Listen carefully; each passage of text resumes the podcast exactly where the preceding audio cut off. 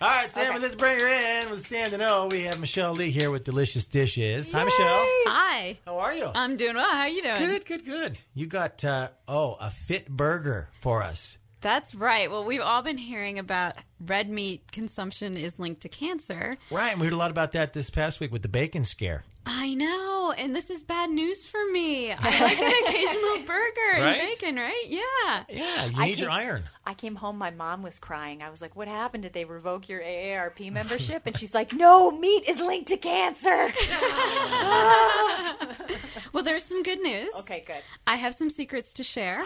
We can make veggie burgers that have the quality that we like in regular burgers. Oh, God. Okay. Now, the first secret we eat with our eyes first. So, what I like to do when I'm making a veggie burger, add some mashed beets to the burger mix so that they look red like regular meat patties. The other thing I like to use in my base mashed black beans and rice. Ooh. It gives the burger that texture like real meat. Yes, I've had those.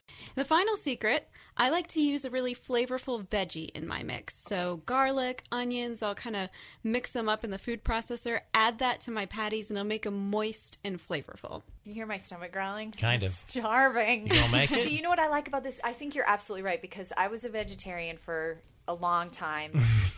So she went to the doctor and her bones were like saltines. Seriously, I, I broke a bone. I broke a bone in my ankle, and it was like s- never healing. And the doctor was like, "Are you a vegetarian?" But I was a, not a conscientious vegetarian, Okay. which is why I was like, "I'll eat lettuce and saltines, and that'll be enough."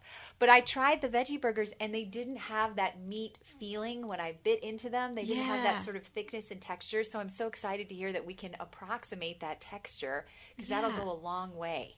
Yeah, well, if you want to give it a try, the delicious dishes recipe for the week is for my Misfit burger, and it's available online. Excellent. And if you put a bunch of bacon on top of it, uh, Grandpa. you can find out more about Michelle Lee off our website. That'll link you to her website, which is LivingLuxGlutenFree.com.